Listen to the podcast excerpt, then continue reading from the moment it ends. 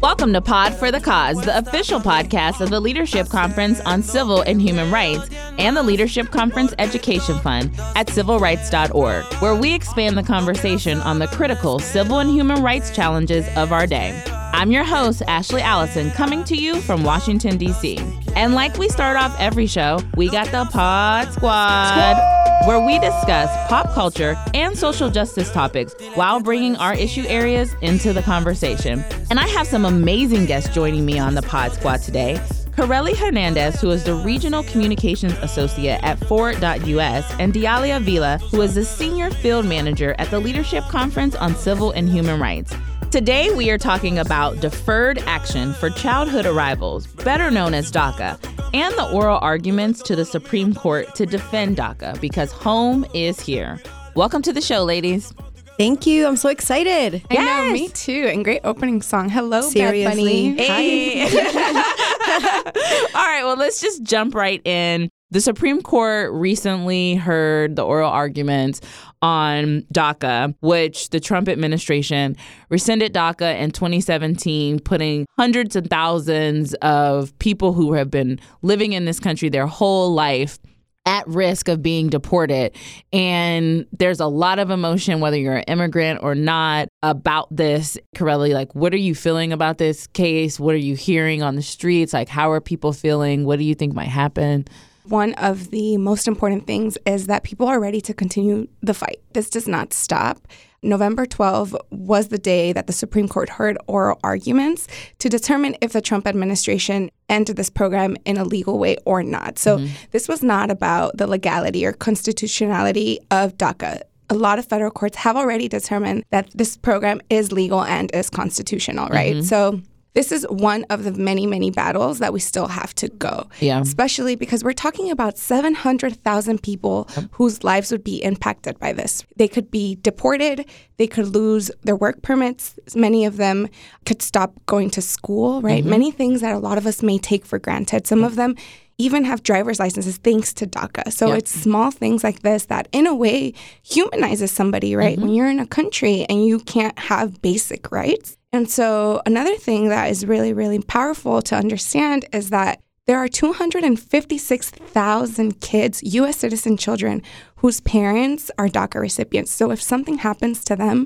think about the impact on the kids. on the kids. Well, we know this administration does things that are detrimental to so many people, so I'm not surprised that they did it, but I do agree with the fight. Diale, what's your take on all this? Similarly to what Carelli said, it's been just like another battle that's been happening for many, many years. Unfortunately, it's like sometimes we're like, we get a tiny win and then we lose it, right? So, as a person that like comes from Arizona and being a state that's like very anti immigrant in the mm-hmm. past, I think it's just shows the strength that we have in our communities of not giving up because Yeah. like we're here to stay like we say all the time and we're not going anywhere until Yeah. like we get human dignity One of the things that we learned recently in the news is Stephen Miller, mm-hmm. who is kind of one of the masterminds in the Trump White House. We saw emails that he had that is directly clear that he is anti immigrant, is a white nationalist, like, is the problem in the world, right? And has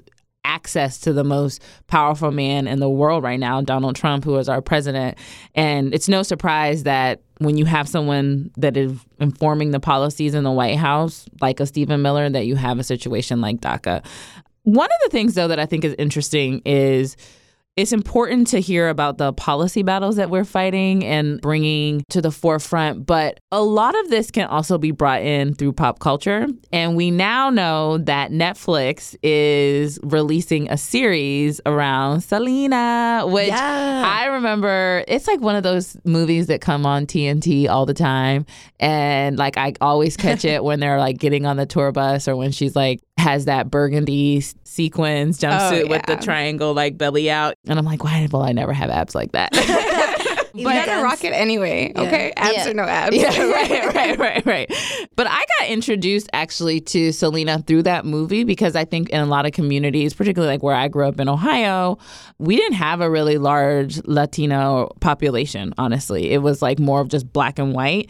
So, I mean, what does it mean to have something like the series Selena kind of be brought back to life and be on Netflix? I am smiling from ear to ear right now because I am so excited about this. So, I remember that in college we talked about Selena, right? To me, Selena was just an iconic movie. But mm-hmm. then I went to college. We studied Selena, and there was a very particular scene in the movie, and it's her dad, Selena, and her brother, and they're basically talking about being Mexican American. Uh huh. And that to me was the first time that I felt so seen, right? Because we talk about, well, they're talking about how it's really tough to be Mexican American because you have to be more Mexican than the Mexicans and more Americans than the Americans because you have to be proving yourself to some extent, right? Mm-hmm. It's kind of this thing where you don't belong here and you don't belong there. And it's a lot of, you know, border crossing basically in our identities when we talk about it, right? It's about being bicultural and how do we embrace both things. So yeah. I'm really excited. I'm a little nervous to be honest. Just I want to make they sure that do it, it right. Thank you. They better that do it right. so that's why I am really excited about this, and I'm so excited that to some extent we have brought Selena back. She was never really gone, but now we see her more prominently in yeah. our culture, and I think it's amazing. I remember when I was a little girl, my friends and I we would play like who's the celebrity today, you know? Like uh-huh. and I uh-huh. always wanted to pick somebody that was like brown or like had like a name like me. Uh-huh. And I had very few options. yeah. and like Selena was one of them and I remember I would always fight to have her name. And uh yeah, I remember like when she was shot and she died I didn't understand like why the violence was there, but it was a tough moment. But I think, like Arely said, it's like she's back again. She was never gone, but I feel like there's a lot of buzz around her name now, mm-hmm. which I really appreciate. Again, I think it puts the importance of just seeing somebody that looks like you, that speaks like you at times, that rocks like the red lipstick and the hoops, which mm-hmm. I love that too. So I just, I just love her so much. Yeah, and hopefully a whole new generation of young black, brown, white girls will see Selena and be reintroduced to her, but also open doors for other there are many more selenas out there Absolutely. that you know don't have their netflix series yet and making sure that they know that they can do it and bringing voice to various cultures and various identities is super important you know definitely i mean my children will know about selena yeah. oh, yeah and the only thing is like that concerns me similarly to like I mean Frida Kahlo died so long ago, mm-hmm. but like she's being capitalized so much. Yeah. And like I feel like we need to focus on her talents and like the yeah. culture mm-hmm. that she brings and yeah. not to like the money that she can right. bring to the market. Yeah, just like having a t shirt with exactly. her or something like that. Yeah. yeah. Exactly. Well, speaking of violence, we talked about this on our last show. Atatiana Jefferson, who was killed in Dallas, Fort Worth area a couple weeks ago while playing video games. It's a terrible story. We talked about it before. We should not ever stop talking about it. But we recently learned that just weeks after she was killed, her father died. And it reminded me of Kalief Browder when he committed suicide after being held in solitary confinement in Rikers. And then his mom died. Mm-hmm. And just how trauma has so many ripple effects, whether it is in death, whether it is in family separation, whether it is in trauma, whatever it is. It's not like a one time thing, it has lasting impacts. I don't know if you all want to say anything. It's such a heavy subject to think about, but then just the pain that that family must be experiencing that heartache literally kill you, mm-hmm. right? And so it is really sad. It is mm-hmm. really sad that you can't even feel safe in your own home. You're yeah. playing video games, minding your business in your own home. Mm-hmm. And even there, you can't feel that sense of safety. To me, it's really sad. And I think about it, right? Personally, you know, when my mom was deported, that heartache, mm-hmm. right? It's obviously not the same as the situation, but yes, to the trauma that people live with for years and that pain that you carry with you day after day. The ripple effect that was mentioned that carries from like generations and generations, mm-hmm. which is very sad to hear because like also a lot of our communities is very like stigmatized or just very hard to access mental health as well. Yeah. And we don't talk about it enough. It's like the other thing that I feel like it's sad and just like makes me angry is that we talk about it because we should talk about it, but then we move on. Yeah. So like mm-hmm. what's gonna happen when we shouldn't stop talking about it? Like what's the thing that's gonna happen that's not gonna silence us? Yeah. Which I don't know the answer to, but it's just very frustrating. I'm here with the Pod Squad. We have Corelli Hernandez with Forward.us and Diali Avila, who is with us at the Leadership Conference. We do what we do on the Pod Squad, and that's talk all the things that are happening in our world and all the issues. Thanksgiving is coming up. I love Thanksgiving. I just love the food. I don't know. I'm just like having a moment right now thinking No about words, some of no the words.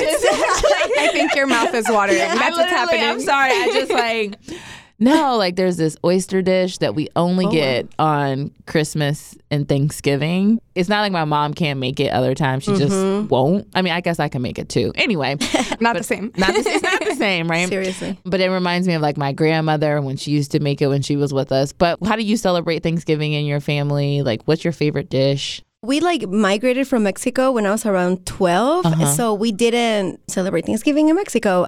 So for me, it's just like more like we have days off from school, you know? Yeah. So we never actually made dinner or celebrated until like we're probably like older when I was in college, after college. Okay. Um, but because my brother and I love to cook, so we just like, let's cook Thanksgiving dinner. But sometimes we try to like put a twist of like Mexican Yeah. Dishes in there. So Mm-hmm. like we might have a turkey, but like with chili flavor or like Ooh, a chili flavored turkey. Uh, It's delicious. Wait, what? How do you do that? You put Uh, it in the turkey? Yeah, so you rub turkey? it with like different spices and things like that. Not like chili, you know, like No, I know, Yeah, like yeah, the yeah. chili, like, like a pepper.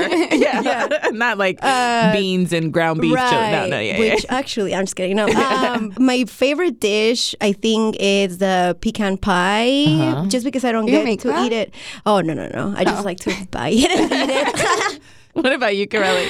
I am a witness to the Ellie's cooking skills. I see her throwing down on Instagram all the time. Yeah. I do, I do.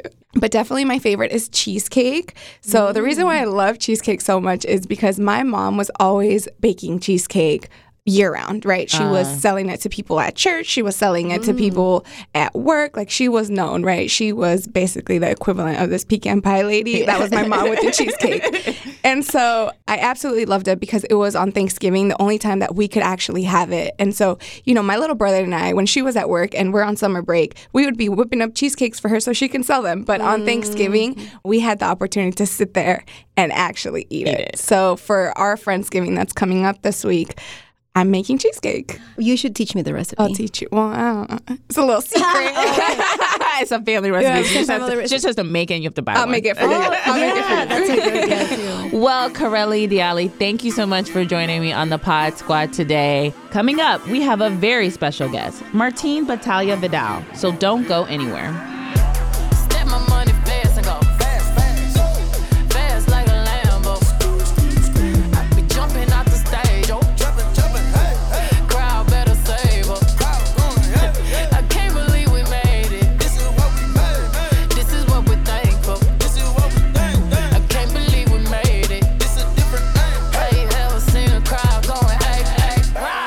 Welcome back to Pod for the Cause. Today we are talking all about DACA and the oral arguments to the Supreme Court to defend DACA. And we have a very special guest with us today. Martín Batalla Vidal is the lead plaintiff in the McAleenan v. Vidal case out of New York. He's a member of Make the Road New York and a DACA recipient. Welcome to the show. Thank you so much for having me. Talk to me about how you ended up being a DACA recipient before the case even happened, like what your experience has been like in this country and why DACA means so much to you. DACA gave me the opportunity to come out the shadows. I was a step closer to make my American dream come true, which, as we know, being undocumented in this country, it's hard. There's not many possibilities. So I knew that once I applied for DACA, uh, like I knew my life was going to change for good, and I was going to contribute to my community. But like to make my mother proud, because I know all the sacrifices that she did coming to this country and giving me the opportunity to have an education to have a better lifestyle. So I'm not only thankful for my mom, but I feel like it opened opportunities that honestly I would have never thought like I was going to accomplish. And having been the lead plaintiff in the lawsuit and being able to go to school, being able to apply for state ID, having social security, for other people it's like nothing, but for me it meant a lot. Can you talk about a little bit before you even applied for DACA? What was your life like? You talked about living in the shadows. Like for someone like me who hasn't had to live in the shadows in the way that you have, I feel like it's important that I hear from you directly, like what your life was like before DACA. My mom, she brought me to the United States at the age of seven. At first, I know my mother was here because my grandma used to take care of us back in Mexico. But I knew my mother was here and that she would send us money every week. I was so young, so I didn't understand why my mother wasn't there with me. But I knew I had my grandma. I mean, I always knew that I was undocumented, but I didn't know what it meant. I was raised like every American kid. I had to learn the language, the culture, the lifestyle. At the end, I knew that my mother came to this country so we could have a better future. I knew that I wasn't born here, but I didn't capture it until I was in, in high school. And I asked my mom, like, how come all my friends are having the working permit to work over the summer? How come I can't apply? She was like, oh, because you're not born here. That's when I started telling myself, like, what do you mean that I wasn't born here? And that's when she told me, she was like, you wasn't born here. You're not a U.S. citizen. You're not a green card holder. That means you cannot apply for um, state ID. You don't have a social security to work legally in the country. And I was devastated because I'm like, I'm over here trying to Work, do the right thing. Yeah, my mother was a single parent. So it's like I always try to do my 110% in school, and I was always the top 10, elementary school, junior high school, and high school, because I was wanting my mom to feel proud of me. And I accomplished everything that I wanted during those years. And now I'm like, once I get to high school, and you're telling me like all this work that I've been doing, trying to you know be an A student, trying to do everything right, and you're telling me that I can't do certain things. So I was upset at myself. I was upset at my mom. But I realized that honestly, I would not be where I'm at the moment if it wasn't for my mom. And we're getting all the credit, like we're the dreamers. We're not the dreamers. Our parents are the dreamers. Because of them, they wanted to have an education. They wanted us to be somebody in life. They want us to have opportunities that unfortunately they couldn't have. They wish they could. So that's why people come here to make the American dream. Well, I think you deserve a little credit because you one are fighting an incredibly important fight. So you are living in the shadows. You aren't able to do the things that you want to do to get a job. You can't go to school and you're doing all the things that you're supposed to do, but you have this block. And then under the Obama administration, DACA is put in place. And then 2016 happens. And so you are able to come out of the shadows under the Obama administration. And then in the first year of the Trump administration, the president decides to rescind DACA and put 700,000 people's lives at risk. And you say, absolutely not. And you become one of the lead plaintiffs in the case that the Supreme Court just heard. Tell me how you found the courage to say, I am going to stand up and fight for my place in this country. It was a tough decision because at the end of the day, I knew that somebody had to do something about it. I knew that a lot of people were counting on DACA. As we know, you know, the age to apply for DACA was 15. And there was a lot of students that wasn't 15 at the time. So a lot of people came up to me. They were like, since you're already out there, you, you know, I was doing activism through my community. They were like, so what's going to happen to us? Like, we're counting on DACA to work. You know, I'm top 10 in my school. You know, I'm trying to do everything the right way. And now you're telling me that I cannot apply for DACA. Like, it was like devastating because I'm like, how come I have the opportunity and how come they don't have it? So it's like inspiring me to do more than just activism. So that's when they asked me, do you want to be part of the So I'm like, I couldn't say no. I was like, hell yeah. That's right. I was like, hell yeah. And honestly, like I always said, like before DACA, I was scared to stay undocumented because in my culture, if you say you're Hispanic and you say you're undocumented, people think that we're gonna get deported. Even my mom told me like even after in high school, like, well, don't tell anybody that you're undocumented because you know immigration might come pick you up. And honestly, like with DACA, I was able to tell people I'm gay, I'm undocumented, and I'm proud of it. Like, so that was my whole thing, especially with the whole Trump administration, you know, targeting LGBT communities, targeting Hispanics, targeting Mexicans. I feel like I fit the whole category. So I'm like, I'm gay, I'm Mexican, I'm not a criminal they asked me to be part of this lawsuit, and I was like, yeah, I have to do for my community. Because, I mean, we knew from the beginning it was a temporary relief. And it's not comprehensive relief for all immigrants living here, which we actually want to get to a place where there are pathways to citizenships for more than just people with DACA recipients. So you are a plaintiff in a Supreme Court case. You're in the courtroom fighting the case, did you feel like the attorney was able to convince the justices? Like, was it tense in the room? What were you feeling I can't even imagine what it might be like. Well, I'm like, oh my God, like I'm really for the government. I'm over here, you know, not only fighting for myself, but fighting the 700,000 dreamers that are out there. I couldn't believe it. Like I was like a documented like myself, Mexican, gay, going inside the Supreme Court, I didn't even have words to describe. But the thing is, like, I knew that I was doing the right thing, and I was happy that, like I said, at the end of the day, DACA has come out the shadows. I came out the shadows, and a lot of people came out the shadows, and you know, we were able to express who we are. When the judges came out, and I'm like, finally, we was in this fight for so long, so I'm like, I was really looking forward to see all the judges, and they were able to see us. You know, like we're the dreamers. We're the one that is to be affected if DACA is resigned. So this is one battle that we're to win, and it was great, honestly. I mean, I still don't even have work to explain how felt because it was so for real. Like, I would have never thought like an undocumented like myself would be suing the government and was going to be in front row, seeing the judges, whatever decision they they could affect me and everybody else. As we wrap up this conversation, what gives you hope, regardless of what the decision is? Because you are fighting the right fight and history will be on your side. But regardless of what happens when the justices make their decision, what is going to give you hope to keep fighting? Like I said, my family, myself, when we was inside the court, Justice Sonia Sotomayor asked the administration if they had ever considered that decision to end DACA was a choice to destroy lives. So by her saying that meant a lot for us because she understands what it means for us to lose DACA, but what it meant to our family, to the community. And at the end of the day, we're going to keep on fighting. Like, at first we started with DACA, then it was DACA TPS and the 11 million undocumented that's currently in this country. We're going to keep fighting because at the end we need a broader program, you know, so 11 million undocumented could benefit from it. Today, we are joined with one of the freedom fighters of our generation. We have Martín Batalla Vidal, who is the lead plaintiff in the Supreme Court case out of New York to defend DACA. Thank you for joining Pod for the cause. You should know that you are not fighting alone. You have the 700,000 Dreamers and DACA recipients, but you have the whole Leadership Conference Family Coalition, me, and a whole lot of people that have your back and will keep fighting. So thank you for being on the show today. Thank you so much. Coming up, I'll hit you with some real talk during our hot take segment, where I get a few things off my chest in three minutes or less. That my crew, that my clique. That my fan, that my city. That my gang, that my red. Come on, come on, that my try. Welcome back to Pod for the Cause, where we've been talking all about DACA, immigration, and the Supreme Court oral arguments.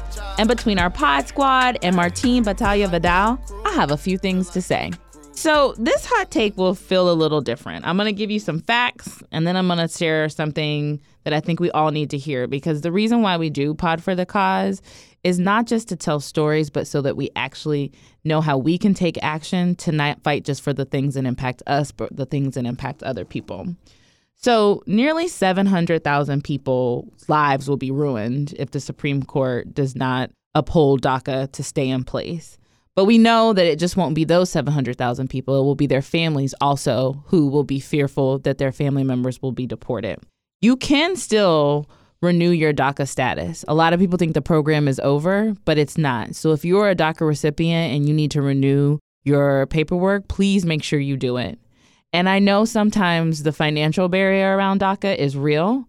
So if you are concerned about legal support or financial support to renew your DACA, go to informedimmigrant.com. Now that's the business. But let me just be real. It wasn't until August of 2017, which was just a couple months before DACA was actually rescinded, that I met knowingly my first undocumented person. I'm sure I had met other people, but there was no one that ever felt comfortable enough to tell me that they were living their lives in the shadows. And I think that's important because I used to work in the Obama White House before that time. I've always been an advocate, but that meant I wasn't really advocating for immigrant rights because I didn't know anyone that needed those rights. I was advocating for policing rights and education rights, but I was not being a good ally to the immigrant community. And I'm a black person. And there's a lot of conversation about distrust between black and brown communities. But guess what, folks? We don't have time for that. We can't be afraid of immigrant communities, and immigrant communities can't be hostile towards black folks because the white nationalists, the white supremacists, they will win if we do not work together. There are black immigrants there are brown immigrants, there are white immigrants. DACA is not just a program for Mexican immigrants, it is a program that will save lives of people in all shades and colors. And even if you are not an immigrant and you are an indigenous person from this land, or you're a black person, you have to stand up and fight for every DACA recipient and every person that might not even be eligible for DACA. Because if they come for immigrant communities, you better believe they're going to come for you next. So I pledge to be a better ally to immigrant communities, to fight for their rights, just like I would fight for Atatiana Jefferson or Michael Brown or Sandra Bland. I will fight for Martín. I will fight for Corelli. I will fight for Jose. I will fight for Jonathan. I will fight for Graysa because I know that when I need them, they will fight for me. If you're a DACA recipient or you want to help more people get their renewals or protect immigrant rights, please go to informedimmigrant.com and please know that home is here. Let's talk about love. Is it anything and everything you offer? Or do you feel it hard? Thank you for listening to Pod for the Cause, the official podcast of the Leadership Conference on Civil and Human Rights and the Leadership Conference Education Fund. For more information, please visit civilrights.org. And to connect with me, hit me up on Twitter at Pod for the Cause. Be sure to subscribe to our show on your favorite podcast app and please leave a five star review. Until then, for Pod for the Cause, I'm Ashley Allison. And remember, a cause is nothing without the people.